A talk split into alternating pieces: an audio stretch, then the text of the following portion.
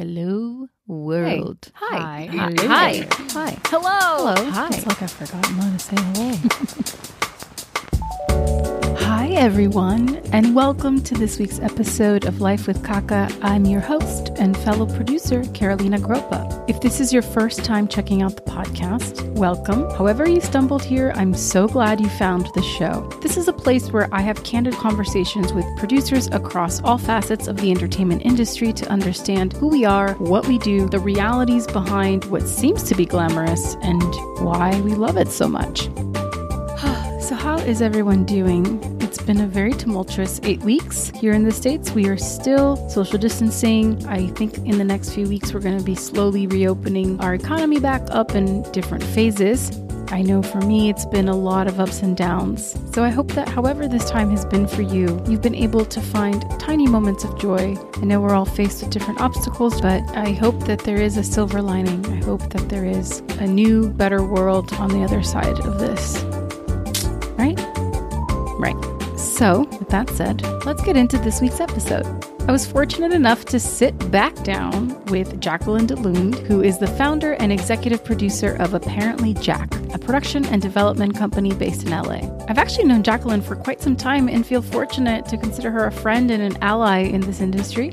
She was actually one of my very first interviews when I started the podcast and uh, talk about mistakes in Kaka. Of course, I prepared the night before. Then when I got there, I had major technical issues. I chose a room that was super echoey. I couldn't figure out the mic input thing. I felt really embarrassed, honestly. I thought, well, what business do I have doing a podcast? I can't even plug in this freaking microphone. But she stayed cool, calm, collected, and we decided it was best to re record since it's been a year and a half and so much has changed in her life. She now lives in Sweden, which proved serendipitous timing actually. Nordic countries have been able to keep production active during COVID 19, so she gives us an insider look as to what that means. Jack fell into producing, like a lot of people do. At one point, she was head of production at an LA based agency called Something Massive, where she built the video and photo departments from the ground up while also developing and producing features, shorts, and branded content for Fortune 500 companies.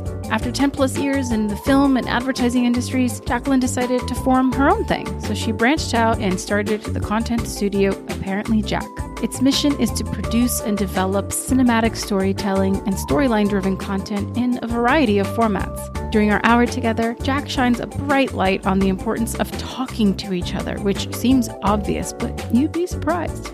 It's only through discussion and action that we can destigmatize mental health, grow from our mistakes, and get closer to achieving inclusion and gender parity in front and behind the camera.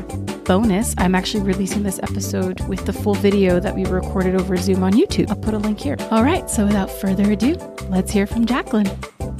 So, how are you? It's good to see your face. Good, you too. Yeah. It's, uh, it's different than meeting in person. Um, A lot has changed. 2018, you came to my office in Culver City, Yeah. and now I'm here in my like little mini guest house in Sweden. I got married. I moved across the world. I changed jobs, kind of, not really. We can get into that. Um, yeah, let's get into so it. Yeah. I want to get into all the nooks and crannies. Yeah. What is life like in Sweden right now? I I mean, I am, I don't really truly like the word blessed, but if I would have to like sum it up in a word, I would say lucky or grateful. Just because we live um, in a little town called Mariefred, and it's about a 40 minute train right outside of Stockholm. We've got a castle in town, literally a castle. Um, it's picturesque. It looks like a fairy tale. We live in the woods. So, you know, I get to go on walks daily with my dogs down to the lake and three times a day we've got deer in the backyard we've got hares in the backyard we've got a moose who walks around i've got my birds so it's very a big stark contrast to life in the concrete jungle that we used to call you know playa vista Mm, I was gonna say it sounds just it sounds just like LA. Everything you're describing. exactly right no it's so it's so beautiful and um, we live in a neighborhood that is primarily 60 40 summer houses only Mm, So normally during the winter and like right before spring, there's not too many families who are here in town. But right now, because of Corona times, everyone's left the city to come to their summer houses. So we- we're pretty full. But Sweden has taken a vastly different approach to their corona response than the rest of the world. I don't know how much you've been following. Yeah, that. a little, a little bit, but give us like a quick little overview of what that's looked like over there. So nothing ever truly shut down. The Swedish response has been one that is focused on the idea that everyone is going to get it, and the point is to slow down the influx of people into hospitals to make sure that everyone has a bed to be cared for. So it's it's an interesting uh, place to live. We've personally been self quarantined since about a week before LA went into yeah. lockdown, right? But also specifically for our industry, that opens up an interesting point in that production has not shut down. The rest of the world, you know, movies, film, TV. I've been hosting these discussions, which you've joined, um, yeah. to really talk about what what the effect of COVID will be on the industry, where we're going next, and all of the different, you know, parts of the industry, not just film, not just TV, but you know, indie film, film festivals, branded content, commercials. You know, yeah. how how do these things get made? When do we feel safe going back to work? Which is so different because a lot of companies here, I've had to bite my tongue and hold back my emotion a little bit because if I was in LA right now and Mayor Garcetti said, Hey, film industry, go back to work, I wouldn't feel safe as a producer yeah. having my crew come on set and working. I mean, insurance aside, let's say the insurance companies did say, okay, we'll cover this. Let's say I had a crew member who came up to me and was like, I'll sign a waiver and say that all liability is off of you and onto me. Whatever that might be, I still wouldn't feel good right now without like proper testing or proper guidelines and figuring out how it was going to work. But, you know, the companies here are, are doing it. There's a set of guidelines out there, you know, and so they're yeah. testing it, which is actually a very good thing because, you know, it's not like testing on human it kind of is like testing on humans you know we've got to test it somehow somehow yeah. we have to get back to work mm-hmm. otherwise the industry is dead so to start in a country that hasn't shut down is probably a good thing. And it's actually provided a lot of really interesting opportunities in that many of the production companies out here are offering up um, remote direction to brands, companies, etc., in the United States, the UK, etc., saying, hey, our crews are working. We've got a set of guidelines. That's what I was waiting for, by the way, because mm. at hmm. first people were offering it and no one was saying what they were doing. So I would be like on LinkedIn or on, you know, Instagram commenting, yeah. being like, hey, what precautions do you have in place? Like, talk about it because it's so important for an industry wide discussion to happen so that everyone can kind of adapt and learn what's working and what's not. So now they're saying, hey, here's our guidelines. They've published it, the Nordic Film Guide from Hobby Film here in Stockholm saying like here are the precautions we're taking. So if you have a commercial we'll cast it. You know stockholm is a relatively diverse place in terms of casting. Mm. probably not for large crowd scenes but for smaller you can find people. There's a hugely diverse landscape here mm-hmm. in scandinavia even though you think blonde hair blue eyed tall gorgeous like not everybody. Not to say not everyone is gorgeous. Everyone is gorgeous. I'm just you know what i'm saying? It's an interesting opportunity um, where I'm at right now, but I'm also trying to, like I said, counter it with my feelings and my emotional state towards like if I was in LA, I wouldn't be doing this, you know? Yeah. Here, it's like, it's not even about the industry, it's the temperament of people here in Los Angeles. It's, you know, it's hard, like going outside for a walk when you're cooped up all day and you have to wear a mask, all of that stuff. It's a first world problem and it's a small compromise to make in the long run for the better of everybody and to get past this. But with so many people not really taking this seriously and so many people going against the government, and understandably so, it's not everybody agrees with our current president. It's just a really tricky time to be alive from that perspective. But I don't want to get too political about it. But oh, yeah. I do think it's really great that Sweden and the Nordic countries have sort of figured out a way to, to go through this transition that gives us a little bit of hope because here yeah. in LA, I'm sure you've been keeping a finger on the pulse of everything oh, yeah. production related. It's not looking good, you know, and, and there's really no hope for like when, aside from a small doc crew, you know, 10 to 15 people, like when any semblance of a normal production could go back to what it was. We just have to stay positive through it all. And I know that that's like the cheesy, obvious thing to say, bumper sticker response, but it's like day by day. And and one of the things There's a reason I, they sell those bumper stickers. it's true. But I think, you know, one of the, the things I love about you is like even though I'm not we haven't like even seen each other, gosh, since sometime in 2019, even before you yeah. moved, like you're always active in these conversations and what's happening in our industry always you've been, especially for now from Sweden.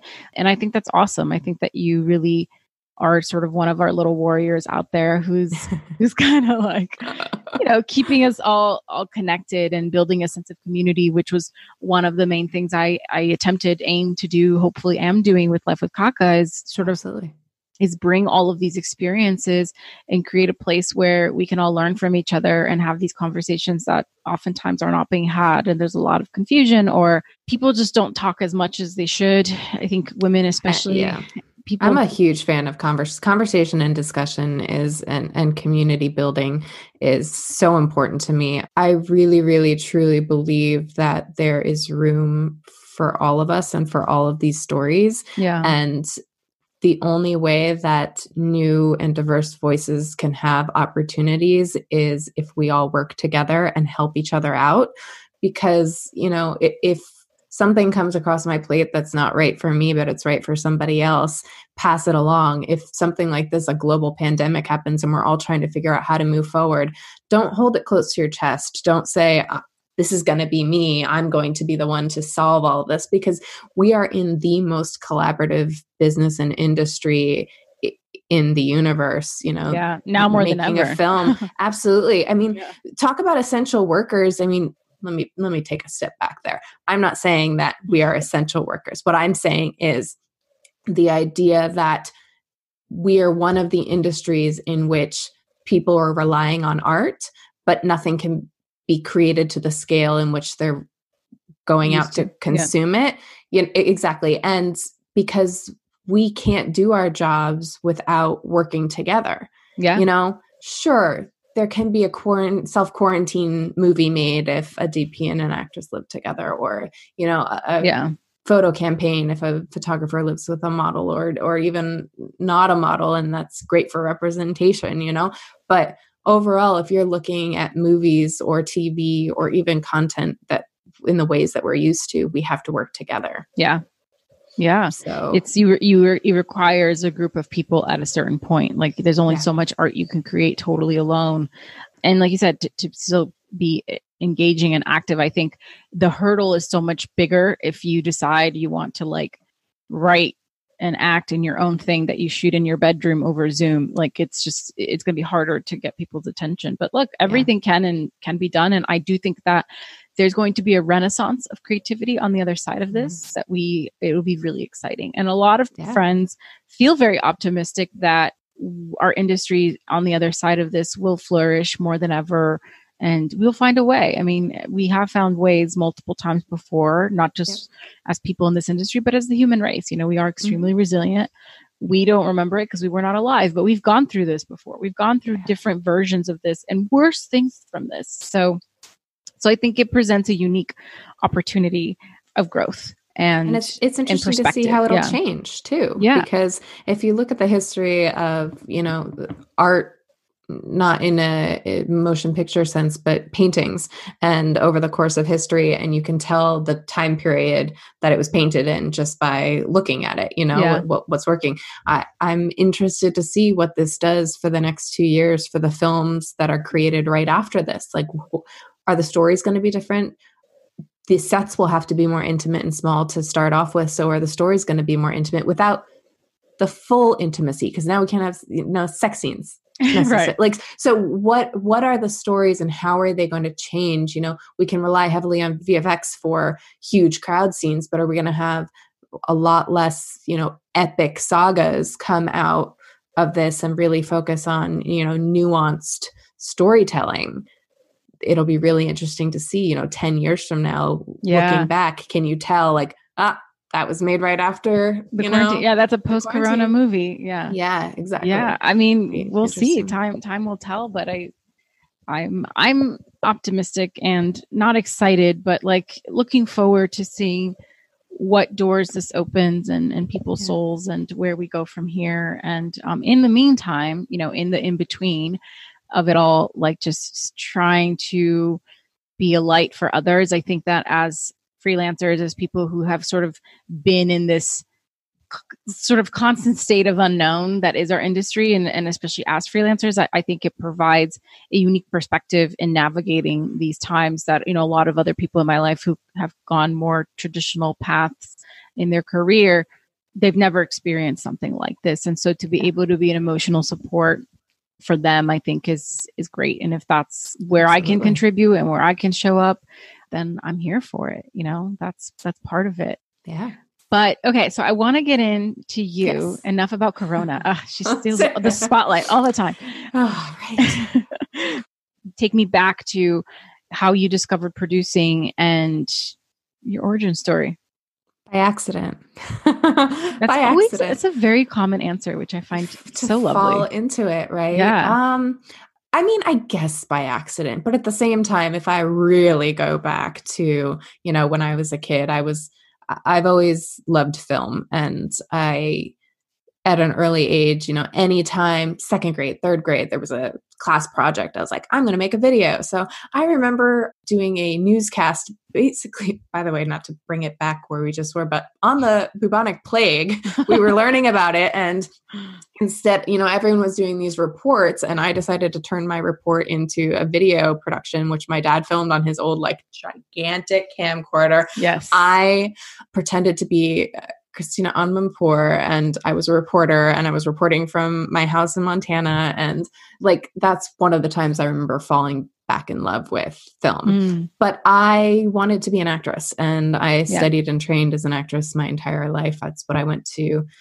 you know, all the summer camps, Stanford Summer Institute, musical theater camp. I ended up going to Sarah Lawrence to study theater and then ended up transferring halfway through and graduating from the USC School of Theater that was my path.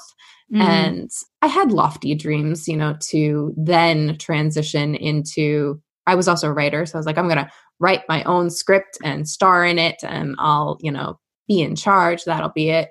That's kind of where my head was at. And when I came out of college, I started to get into um, nannying because I was like, I'm going to go out on all these auditions. So I need a job that's, you know, easy to go out on auditions. Yeah didn't go on a single audition. Did, but by the way, like it is this, and I'm sure we could talk about this at length, but a giant fear of failure where I was like, I know I'm good at this. I've been told I'm good at this, but like if I don't really try, I can't really fail. Mm, interesting. Know? Yeah.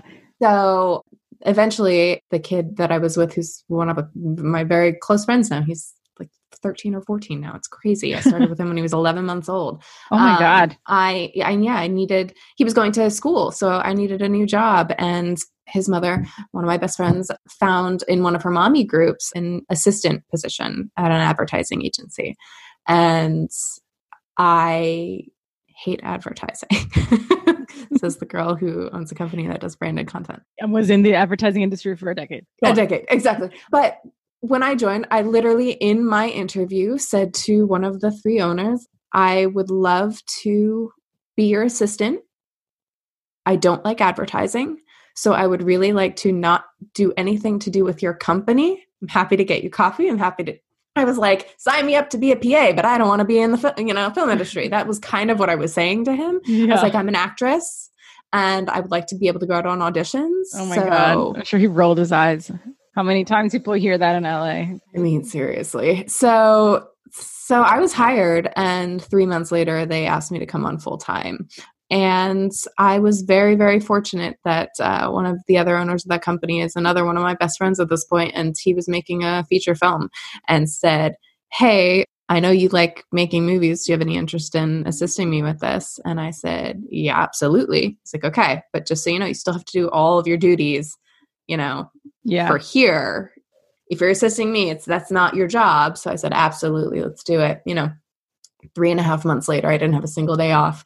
I worked on the film. There were many, many ups and downs. We all know about independent filmmaking. Mm, yes. Um, and the energy was, you have in your 20s, you know, that's absolutely, just. Absolutely. You could bottle that, that and sell it. Could not oh. do that again. Yeah. Um, but it was one of the, you know, best crash courses in actual filmmaking and producing. I ended mm. up associate producing that movie because it ended up taking two and a half years to make. It went through reshoots. I did some of the writing for those wow. reshoots. I was there for the casting. At one point, our line producer left, and I took over line producing. And then the accountant we had had never done film accounting, so I took over that.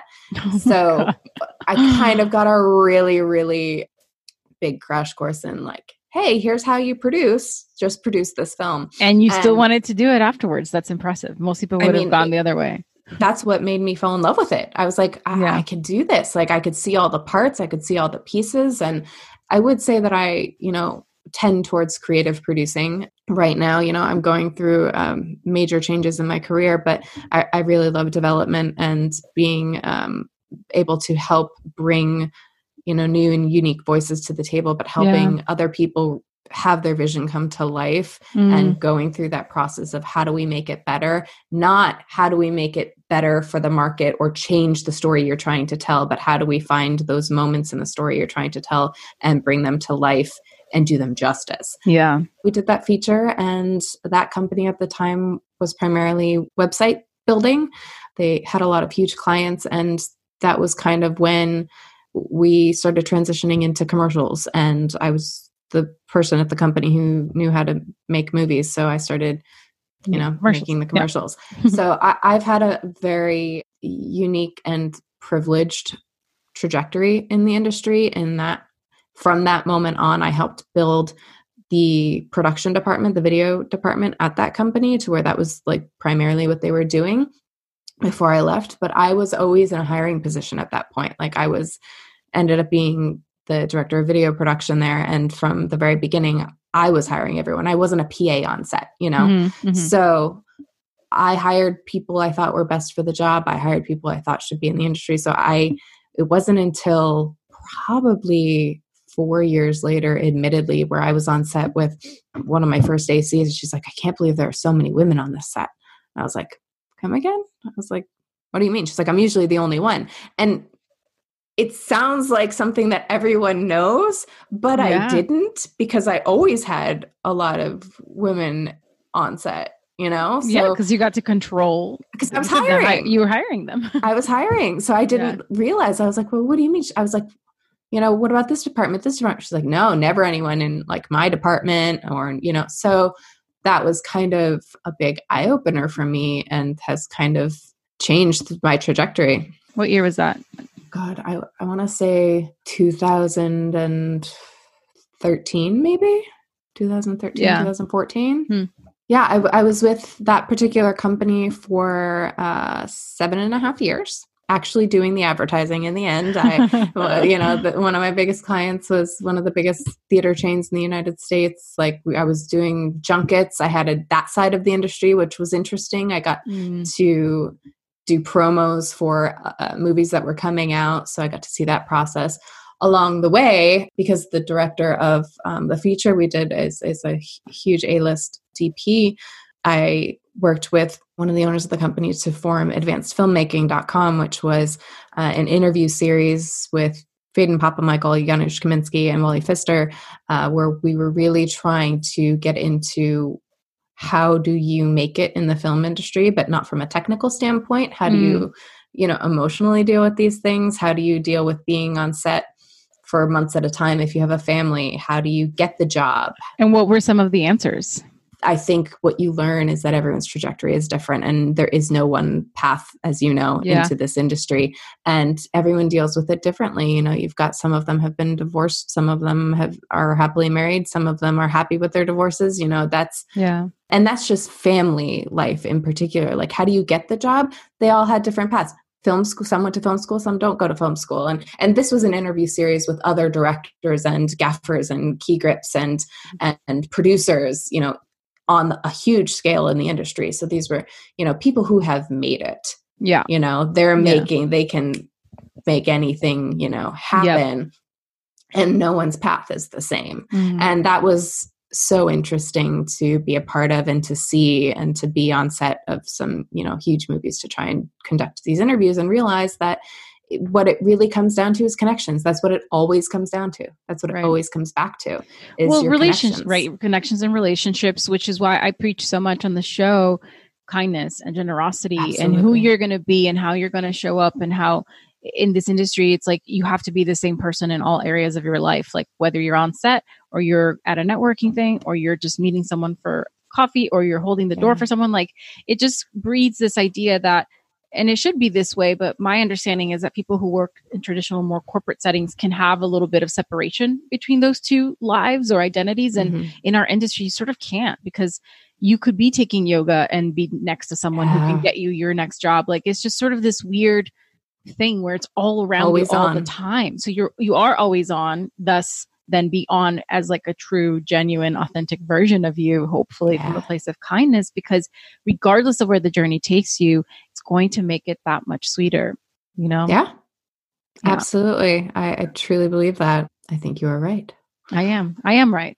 I will say yes. that. I, I think if if there's anything anyone listening, um, if you're new to the industry or you're transitioning into a different facet of it i think that's the biggest takeaway. And that's when people ask me for advice it's like i always say the same thing because all the hard skills you can learn all of the nitty gritty stuff you can truly learn. I mean even if you wanted to go learn something extremely technical like what a dp does like you can learn that too. It takes a little bit of time but the mm-hmm. stuff you can't really learn is just innate to who you are that stuff is yeah. just a decision you make on like a spiritual level of how you're going to yeah. show up and i can't give you that no amount of money can give you that no amount of opportunity can give you that so make that decision early on and funny thing about making that decision then people with hiring power will start to hire you because they want that energy around yeah. and thus you blink and a decade passes and you've built a career in branded content specifically like with my my company that's what that's what I hear when brands hire us back. Like, I really loved the energy on set. I really loved how everyone worked so well together and seemed to like truly enjoy working together. Yeah. You know, that's yeah. hiring again from from a hiring perspective. Yes, as a freelancer, like you get the job that way, but also I, I'm very specific when I'm hiring my crew. I'm all about opportunity and my big thing is is representation and inclusivity yes. on set behind the camera and in front of but that includes like the little thing that says i don't care who you are if you come onto my set and you're throwing around negative energy i'm not hiring you again you that's out. the one thing yeah. like i can deal with a mistake happening technical mistake on set you know something like that footage getting erased like god forbid but like I could deal with that over bad attitude on mm-hmm. set. Mm-hmm. That I just, I can't.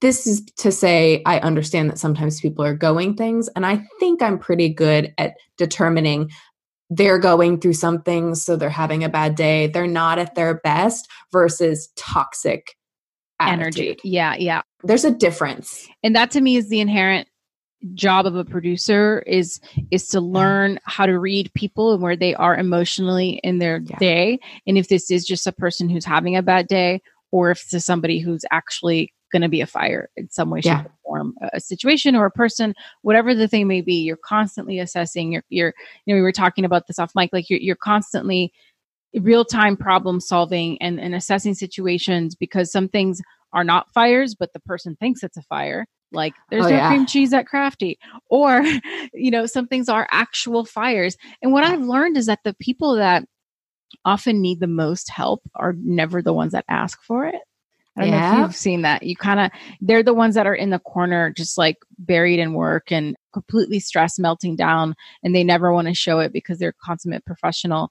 And those are the people that we have to really, I think, look out for and yeah. support because they don't want to disappoint anyone. They tend to be people yeah. pleasers and they tend to be women. Um, Unfortunately, it's yeah. it's true, but I, I think it's so awesome. Like one of the things I love about your company and having been on one of your sets, I would can say that that is 100% true, and that this idea of inclusivity in front of behind the camera you've been talking this and preaching this since before it was popular you know since before these were buzzwords that everybody's been throwing around and i applaud you for that because i think oh, that's wonderful yeah. i think it's extremely important to, to keep talking about it one of the things i had a a series that you actually participated in. Um, my yeah. apparently interviews where mm-hmm. we were interviewing people uh, in all facets of the industry about inclusivity and representation. And right now, during you know, not to bring it back to COVID, but, but you know, coming back to COVID, that I am really hyper aware of continuing to be a very loud voice in moving towards a more inclusive and representative industry because I'm I'm afraid that as things go back we're going to look for comfort or the easy way out right. and some of these conversations or buzzwords might kind of fade in the distance a little yeah. bit and have to mm-hmm. like have a resurgence years from now and i'd really mm-hmm. like that not to happen yeah. so you know i'm trying to bring back this series and to have these discussions and to you know really really talk about how important it is that we completely move forward at the same pace as we have been yeah. to, to try and make some changes so so take me to apparently Jack then. How did that yes. launch? So it was I went from uh, one company to next to another advertising agency where I was meant to start a production company arm of that particular agency. It didn't end up going in that trajectory because they found uh, another niche that was very lucrative and they were doing really well in. So they kind of went this direction. Mm-hmm. And instead of staying on board for that journey, because I wasn't interested in, you know, it was it was more photo shoots and, and that kind of thing in lifestyle and, and fashion and beauty. And so I really wanted to be more involved in storytelling and, you know, inclusive stories specifically where, you know, our writers have a seat at the table for the story that they're telling. I really want to preface this by saying I was in a very fortunate position, privileged position in my home life. I had a boyfriend who's now my husband who was doing very well financially for us. So I mm-hmm. had the opportunity to say, I'm going to quit my job and start my own company. Yeah. With no investment or startup capital. And I'm going to completely, you know, bootstrap it. So I recognize the privileged position I was in. Um, yeah. And then it's been, you know, years now to where, sure, I haven't built it up to the place where I wanted it to be, but I'm extremely proud of it, you know? Yeah. So when I started it, it was a question of what are we going to be? Are we going to be a production company that just produces what creative that's brought to us by agencies or by brands? Are we going to have a roster of directors or cinematographers? You know, what is the model in which I want to be? And and I really truly believe that branded storytelling, this is one of the things I had tried to preach so strongly at the other company as I was at. Branded entertainment to me is not a commercial, it is a storyline driven film that could be any length it could be a short film it could be a feature it could be docu style mm-hmm. um, but it's really storyline driven and it incorporates a brand or brand values or idea. So I have forever wanted to be like a producer, an independent film producer, right? But I'm also yeah. extremely pragmatic and I want to be able to support myself and my family. And I am not that producer that is necessarily willing to, you know, live scraping by to try and like I will help a project get through and I will scrape by there. But like in general, my life, I want to be at a higher level to where I can do more good than yeah. just focus on one project. Yeah. So, you know, the idea is get writers who have unique voices who are underrepresented for whatever reason who have great stories to tell and have a brand sponsor that that vision you know I really wanted to do features and short films specifically that were brand sponsored, but not brand commercials. Right. So that's that's where it started. That was the whole purpose of the company. That with a very very strong focus on you know representation behind the camera as well as in front of the camera, um, making sure our hiring practices were focused on that. And it's hard yeah. It's really hard because I have worked with Fortune 500 companies. I have, you know, helped spearhead campaigns that were huge that have, you know, so many millions of eyeballs and I had connections to CMOs and CEOs. But I also have this like little moral thing in the back of my head where I was like I'm not chasing after any of the relationships I've already built at brands because those clients belong to companies I'm still friends with. You know, right. I didn't have bad experiences and where I was like, I'm going to stick it to them and steal their client. You know, yeah, yeah, yeah. I don't like that. I also have a really hard time morally putting work that I've done in the past for another company on my website. So if the contract between the brand was not with apparently Jack, it was with a different company, I can't put them on my website. I yeah. can't say I worked for Regal Cinemas because I did as a producer, but but not apparently Jack. But not apparently Jack. And a lot of people do that, right? Especially when they're starting a new thing. To so many, I, I watched so many companies like appear out of nowhere, and I was like, wait, how do they have fifty videos on their website? And I realized it's because of all the people that they're, you know, th- so it's a tactic, and a lot of people take it. So I, I knew going in that because I wasn't going to do that, and I was starting from scratch trying to build relationships that it was going to be hard because yeah. your ideas can be great, your team can be top notch, but that person in marketing needs to sell it to their boss and they need to see what you've done. So right. it took us a year and a half to get enough of a reel to be able to sell ourselves on through a cold email based on our reel, you know? And that was yeah. me working for free. That was me saying, my company's not going to take anything, but I'll produce this for you and we'll give you, you know, we'll do it for less, we'll give you more, and here you go. And we have some fantastic clients. I'm also very specific about, you know, the clients that I try and take on. I want mm-hmm. them to also feel strongly about representation and inclusivity or doing good or, you know, just be lovely people to work with. Yeah. we know that that's difficult to find. So it took a really long time to get enough traction and and build and i was very very fortunate to have some great partners one of the directors that I work a lot with, Katie Koblitz, you've worked with. Yeah. She's just got such a great and unique voice and was just there with me side by side, like knowing that we were on this journey together. And then I said, you know, hey, um, by the way, I'm getting married and moving to Sweden two and a half years in. Wasn't the plan, you know? Yeah. We, we were planning on waiting a little bit longer to move to Sweden. I was going to build apparently jack up for five years to have it be standalone to where I could hand over and, you know, maybe the CEO reins to someone based in LA and yeah. then open up another office in Stockholm and have it be LA Stockholm. That was the plan. you can't leave two and a half years without like making a ton of money and have that be the plan. It yeah, doesn't work. It's true. So I'm shifting, you know, I'm shifting, I'm changing. what are you uh, shifting to? I've had to take a step back and say, what part of this do I really love? The industry in Stockholm is different than LA. To some extent, some things are easier, permits, Mm-hmm. not at all like in LA. So, unions, insurance, all the things that are some of the most difficult pieces of things you have to really, really learn to make it as a good producer in LA yeah. aren't really barriers here. So, that's good the languages and i'm learning swedish. Um, i've been learning consistently for you know i would say a year and a half now and i can understand what people are saying. It's harder for me to say things myself. Yeah. Ideally you know i'd love to be in the scandinavian drama or film or tv you know industries but i do know that coming in as an outsider who doesn't speak the language that's that's hard. that's i can't do that right now you know? Yeah. so so yeah, my question yeah. has been like what do i focus on and also, I haven't closed Apparently Jack. Apparently Jack is still working in LA. I've been back and forth the last year three times and had, I think, five shoots over the last year in LA from living in Sweden, where I've yeah. started the creative and gone back to shoot.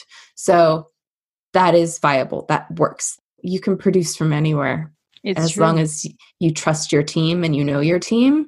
And if, especially if you can fly back for the shoot, it works. Sure, I've had client calls at 2 a.m. my time but you do that because you need to. I think it's a small, small price, right? It works, you know, like yeah. right now you're you're in LA, I'm here, like it's it's fine to have these, you know, different times of day. So I started off when I finally got my work permit, which was just in February of this year, to be able to work in Stockholm. I started meeting with every company, top company that I could in Stockholm, doing pretty much branded content and TV and film so mm-hmm. that I mm-hmm. could you know, kind of get in there. And then Corona happened. And mm. I'm in a very, again, grateful and lucky. Luck has a lot to do with it. I had built some relationships that started on a set in LA last year that introduced me to some people out here. And I'm currently in contract negotiations to become CEO of their production company. Amazing. Congrats. Can't name it yet just because that's not all like, you know, Of do a follow up buttoned up. episode two months from now and see what, Yes. what happens. But so it's a unique opportunity because every time I went into a meeting, I said, whether there's a job opening for me or not here in Stockholm, I want my experience to bring value to the company here. I didn't want to be a freelance producer because I, I couldn't do my best job as a freelance producer, not knowing and never Yeah. having produced something in Stockholm. right, right, right. But I can bring my experience from LA, my experience from Hollywood, my experience from working with these brands, and having apparently Jack. That can be an asset to a company here. And they saw that and they said, We'd love apparently Jack to be a sister company. We'd love to be able to say to our clients, like, hey, we are based in Stockholm, but if you want to do a shoot in LA, we've already got a sister so company. in a there to do way, it. it's like a revised version of your five year plan. Yeah. Yeah. Think about it. It is. It really is. You know, Yeah. it's it's so. I mean, hey, you know, it's it's a very very small company, and they're they're looking to scale. So they're Yeah. looking to be. I'll be honest, and I think even if they listen to this podcast, they wouldn't disagree. I looked and set up meetings with all of the top production companies in Stockholm. They were not amongst it because they are not. They've been steadily working for 10 years and they have had to turn down jobs. They have enough work. It's just it's not a situation where like we have a whole production team. We don't Mm, they're ready to scale, yeah, but they need somebody to do that for them. yeah, And I've done that three times now over the course Yeah. of my career where I've started with nothing, built a production department, left, went into a brand to help them build an in-house production department, built that, left, did my company, started to build it up. So it's finding, you know, the right place for yourself. And that was one of the things I was so worried about coming here that my husband was like, you just have to wait and find the right fit for you. You know, I applied Right, for, right, right. you know, an in-house producer job. I wasn't the right person because I didn't speak the language, you know, but for them, I'm the right person. And that's Yeah. really exciting because, you know, one of the first things they said was, Hey, I saw that inclusivity duh campaign you did. And we've been trying to find a way to like bring that to the forefront of what we're doing. And we really appreciate it. I was like, Yes. You know, they're two guys and they said, We want a female CEO. Like, we don't want to be three dudes. We want 50% of all of our sets to be female. yeah. And I said, okay, we're all on the same page with how we want to move That's forward. amazing. So Yeah. so it's really exciting because I now have the opportunity to A have a job in corona times and B really challenge myself to find the way to mesh these two worlds together and to grow something you Yeah. know bigger. So it's exciting. it's super exciting in in keeping with the spirit of the show and talking Mhm. about the messy parts of life, life with Kaka and Oh yeah. messy transitions. I think you have this this great spirit about you. And maybe I just always catch you when things are going well. I don't know. but maybe that could be it. But you know, I'm just so curious. You especially this past year, you've gone through so many transitions and there's so much that I'm sure has not been easy. So No. how have you and in your past and especially now gotten through these these big transitions big life transition learning a new language a new culture all of that how are you coping one of the things that I have always thought of as my other big cause in life is mental health awareness. And then I took a step back last summer when I was back in LA and I was like, I want to do something. And I was talking to Katie and I was like, we should film something while I'm here because I didn't have anything in the pipeline. And we decided that I would write a script and it would be something that mattered to me. And I took a step back and realized that I always tell people that mental health awareness and mental health is a cause that I'm passionate about and realized that I've never outwardly talked about it or done Mhm. anything about it. So I wrote a very personal short film that took place in one room that you know we did the casting for and I was very lucky I had everyone volunteer and we produced it. It's almost ready for release now. We're in composition. We're, we're doing a, a sound sound mix and that kind of thing right now. But it's hard. Keeping your mental sanity, especially in this job and in this industry, is hard. And I have a history with depression, and it's Mm. always been a struggle to figure out how to get through the dark. T- like for me, work does that. Work helps keep me out of my head and focused on the task. So that's why, you know, when I don't have anything to do or I don't have a project I'm working on, I try and pick one up. Mm. So, would you say so much of your identity then and the way that maybe this is triggered is related to your professional identity as a producer? Absolutely. I'm so hmm. intertwined. Like, it's, we are one. Me and my job and my work and everything are, are one. But beautiful things come out of that. You know, I, yeah. I find I am working um, with a couple writers right now where we have shopping agreements on scripts for features and for you know large scale series, and you know just working, focusing my attention on helping someone else bring their vision to life takes me out of my own head and and helps me through. I also have a really good support system. Again, it's that I'm so lucky to have that support system. The job that I was just talking about back in November that where I met the person who introduced me to these people in Sweden, I cried for four days straight on that job. It was a hard job. That yeah. happens. I mean, I've been in this industry for how long? And still, a, a little commercial like that can still yeah bring you down. Like it was stressful. Yeah. It was one of those situations where there was an agency, there was a production company, there was another production company, and then there was client. And like it's a lot of people. A lot of people. Yeah. And of course, you know, budgets are shrinking these days. Yeah. And so trying to make things happen for not enough budget or time, you know, when the ideas are so grand and you have to try and fit it in. That's part of what at the end of the day, I can always be like, yeah, pat myself on the back. I did it. Like we made this happen and we should not have been able to make this happen. but yeah. there were a lot of tears involved in but you made it happen you got to the other side yeah and sure you get to the other side and that has always been the the thing that i need to constantly remind myself about and i told my husband very early on like sometimes it would be really helpful if you just remind me that I've gotten through to the other side before. Like yeah. remember those times. And and if you don't have someone who you can tell to do that, I, I've had friends before. Like before I met him, I would like tell my friends like hey can you remind me every once in a while like you've gotten through to the other side because sometimes when you're in the trenches and it's not going according to plan or you god forbid you mess up right mm. i've made mistakes in my career that you would think someone 8 years into doing this you wouldn't make that mistake hmm. right and when that happens i'm lost for days I can literally think in my head like the three times I've made huge mistakes and they still bother me today, you know? Like I can't It's hard. It's hard to let so that stuff go. Yeah. Stupid enough to not do like everyone knows that like here's an example and it's just embarrassing to even say out loud, but I know that it's helpful to well, say it out loud for I other appreciate people. It. Yeah. Yeah. 6 years into my career, I didn't have a photographer sign a contract. what? like, what producer doesn't have the photographer sign a contract?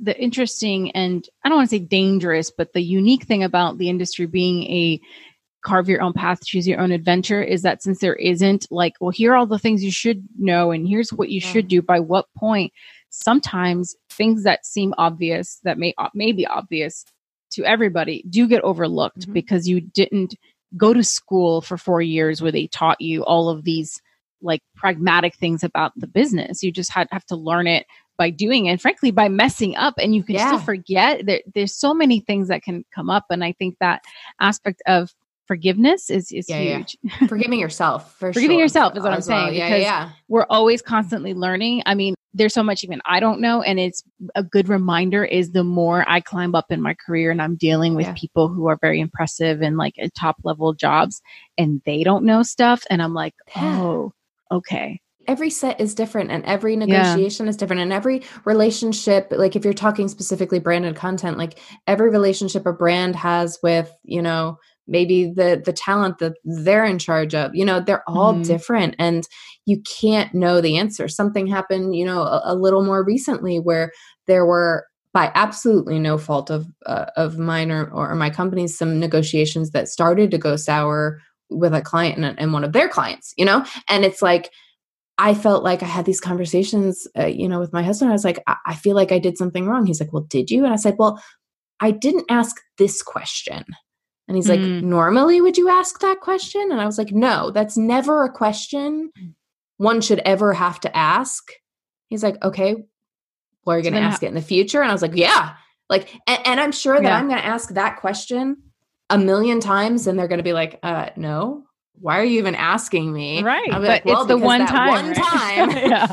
And that's why, like, these days, like, for me, contracts and, you know, agreements and, you know, those are so important because even if you trust the person or know the person or they're not even going to like maliciously try and get around their contract if it's not in writing you go from the very beginning you know i've got some projects that i've been working on uh, here in stockholm that you know I, i'm working with some great people and i was like hey i know that we're going in this direction but do you mind if i put this on paper and have us both sign because yeah. just for whatever reason you know somebody picks it up or because then other things come up and you're like oh I didn't really think that this is what you meant when you said this, you know? Talk about it. And that's again going back to the idea that discussion and conversation is so important, not just to move these giant causes forward like representation or mental health awareness, but just to keep understanding where someone else is coming yeah. from. You know, you mentioned being on set. The granular level, yeah. Exactly. Mm-hmm. How is everyone doing? You know, I keep connecting with people where it's like I can't hire them for a job right now, but I've worked with them so many times and I want to make sure they're doing okay. Like you end up becoming friends, but there's also that like if I'm going to be your boss, lines like that get blurry sometimes, yeah. which is which is why I sometimes have to take a step back and be like, "Ooh, I shouldn't like comment on this or talk to them about this." But yeah, maybe just letting them know, "Hey, I know someone who like if you're interested." That's why I love putting people together. I love introducing yeah. people because I might not be the right person to help them for whether it's career or whether it's personal, but somebody else might be. Yeah. Again, I'm right back to we all need to help each other and it's there's room enough for all of us and we can all help each other climb. There's not a ceiling. This whole this yes. idea of a glass any kind of ceiling. There is no ceiling. Like yeah. things change. It's more like an ocean, like where things change and ebb and flow and you know, one of the representation issues that people don't talk about enough is ageism mm-hmm. in our mm-hmm. industry because this is not true for everybody, but when things go more digital or technological or technology changes, somebody who might be, you know, used to working in the industry for 40 years and know it this way hasn't gone to school recently so they don't know you know that this is becoming big or shooting some let's call shooting something for tiktok you know like brands are now hiring production companies to shoot their content for tiktok you know so they might not be used to that and so they're not getting hired yeah. and it's kind of like you're losing out on so many gems you could learn from that person yeah i think that there is no ceiling that there's a place for everybody and i think I'm, I'm always like, how do we create a system or a program where this is like mandated? You know, like if there is a cool way to take like in terms of an internship where you have like a person who's kind of fresh out of school and they're always getting partnered with a veteran and they together have to learn something new from each other. How cool would that be? We're kind of doing something similar to that with this company and in Sweden. We're doing like this kind of idea of this paid mentorship, like where we're having this new talent division where they're completely involved in the process. And it's mm. less of directors competing against each other and more of a creative incubator with people from all aspects. So That's awesome. You know, you can have ideas come from anyone in on the crew or the company. Yeah. I'm so excited for you in this new chapter. Like I said, it's kind of a weird time to feel happy or optimistic about job opportunities yeah. when there's like so much that isn't yeah. going well for so many people. And I struggle with the same thing. But I think that perhaps being sort of given this opportunity to feel optimistic about certain things helps yeah. infuse that energy into other people's days and helps them feel a little bit more hopeful about their own journey. And so um, that's all any of us can really do. So I just have a few more questions and I want to make sure that like, you know, if there's anything that we didn't get to that we get to. The first which I didn't get to ask in the beginning, which is define a producer. And then, you know, the advice that would be the the next question. Advice you want to give to people. I think particularly in this moment in time with the way the world is going and I think you having a finger on the pulse of a new way and how Sweden is doing things like you probably could speak to a little bit differently than others? As you know, having done this journey with Life with Kaka, defining what a producer is or does is nearly impossible because it's different from job to job. I mean, I think that a producer is the person to make sure the job comes to life, whatever that means. It's putting the pieces together, but it's also understanding the path that it's on. It's being able to connect and work and understand people and human emotions. It's monitoring the budget sometimes. I mean, it also depends on which producer title you're talking about right, creative right. producer, line producer, you, you know, executive producer. So, I mean, really, no matter what's in front of that producer word, a producer is somebody who's helping shepherd a project to life at its very core. In terms of advice, are you looking for advice for people trying to get into the industry or navigating forward or? Whatever speaks to you right now. I, I don't think of like a 19 year old necessarily who's like, do I want to be in this business? I, I like to mm-hmm. think of the people that are have maybe have been in it for a while and are either trying to stay in it or maybe pivoting into a different part of it and are just kind of finding their footing in the industry? I would say listen to yourself and figure out what you love about this job in this industry because that's something I've been trying to do more often now as I'm I'm kind of going through these transitions is figuring out, you know, what aspects of production do I really really love? I love it all let's be honest yeah. but like what do i want to focus my time and energy on? You know like how am i going to help the most projects you know come to fruition? How am i going to make a difference or help others make a difference? You know what is it about this industry that i love the most or this process that i love the most? Because you could go for years being like I'm really good at this, but you could hate that and yeah. just end up being miserable and pivoting anyway. Or you could say, my goal was like, I want to be Kathleen Kennedy. I want to be a producer who can get anything made because people trust what I've done and because I'm so good at what I do. Not because I have all the money in the world to just finance right. anything I want. And I specifically wanted to be her because I wanted to make giant epic movies. Mm. But that's also not me. Like I like watching those giant epic movies and I would love to like be on set for them. Right. But I really really really enjoy working with creators and voices to bring something to life that other people aren't going to spend the time yeah on. Things that i say i read and i'm like this is brilliant why isn't anyone making this let me see if i can try and get it the story told so listening to why you really want to be here instead of like these lofty ideas of like what you think you should be doing or the, mm. the path you should be on.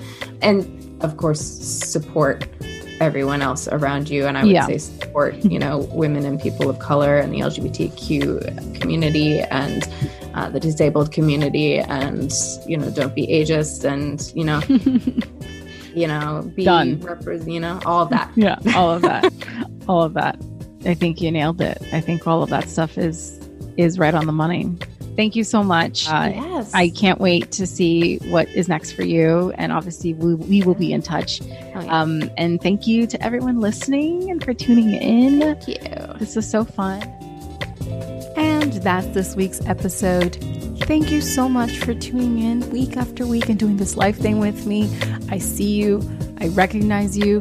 The hustle is real. Keep it up.